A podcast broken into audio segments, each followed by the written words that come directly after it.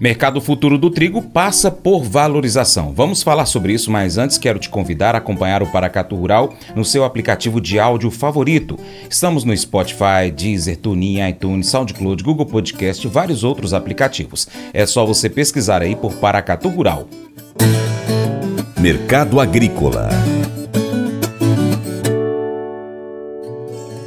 Os preços do trigo se enfraqueceram no encerramento do mês de novembro, depois de terem registrado altas respectivas ao longo do mês.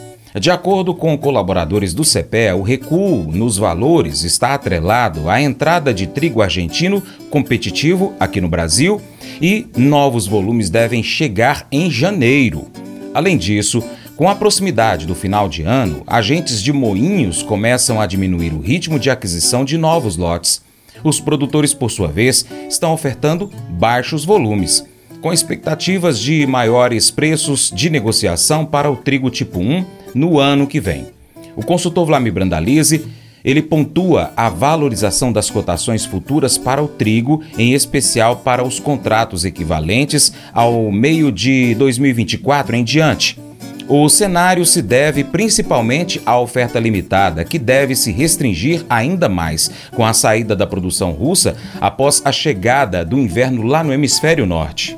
Mercado do trigo. O mercado do trigo vinha sendo penalizado fortemente nas últimas semanas porque a Rússia vinha vendendo muito trigo, aproveitando as brechas do mercado. Agora começou o inverno e nevascas fortíssimas na, na Rússia, na Ucrânia. A pressão de oferta por lá já começou a diminuir e o mercado do trigo já voltando a reagir. A maioria das posições já passando dos 6 dólares o bucho. O trigo segue com fundamentos importantes, né? Porque o trigo está com uma produção mundial menor que a demanda e não tem por que ser trigo barato no mercado internacional. Somente a posição dezembro ainda que está bem abaixo dos 6 dólares, mas já de março em diante, as posições perto dos 6 ou acima dos 6 dólares em Chicago e fôlego positivo. Que no Brasil continua tendo negócios, mas a melhor opção de trigo continua sendo os leilões da Conab e algumas posições sendo comentadas aí já acima de R$ 1.300 a tonelada, mas uma semana mais calma aí, porque aponta-se que os moinhos deram uma desacelerada. Mas é normal que dezembro tem pouca presença dos moinhos comprando, porque os moinhos também não conseguem repassar ou vender ao varejo,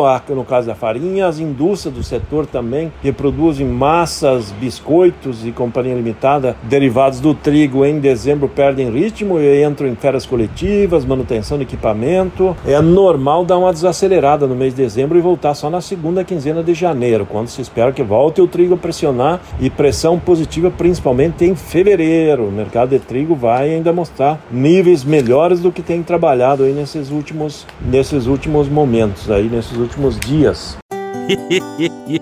Mas eu vou dizer uma coisa pra você, viu? É, se quiser colocar propaganda sua aqui nesse programa, ó, eu vou dizer um negócio, você vai ter um resultado bom demais, senhor. É isso mesmo, é facinho, facinho, senhor. Você pode entrar em contato com os meninos ligando o telefone deles. É o 38, é o 991810123. Bem fácil. É muito bom porque aí a sua empresa vai sair dentro de um programa que é ligado aí ao homem para mulher do campo. É nós que vai estar tá assistindo e também vai ver sua propaganda. É bom ou não é?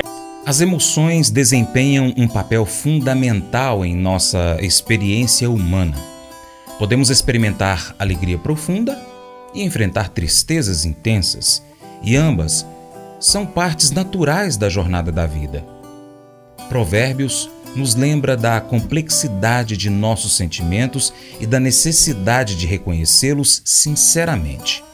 Em contraste, a passagem de 1 Tessalonicenses nos lembra de manter uma atitude de alegria constante, da importância da oração contínua e da prática da gratidão em todas as circunstâncias.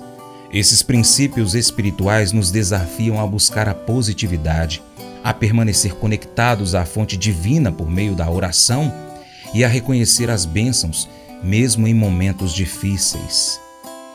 Unindo essas ideias, entendemos que as nossas emoções são uma parte integral da nossa humanidade e é vital que a reconheçamos.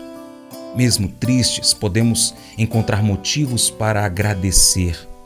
E mesmo nos momentos de alegria, a oração nos mantém conectados a algo maior que nós mesmos.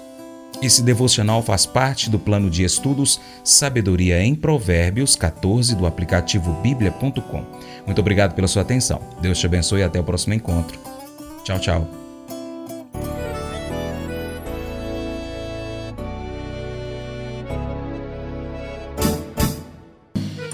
Acordo de manhã para prosear no mundo do campo, as notícias escutar. Vem com a gente em toda a região com o seu programa Paracatu Rural.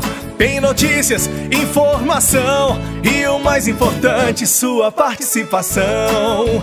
Programa Paracatu Rural. Programa Paracatu Rural.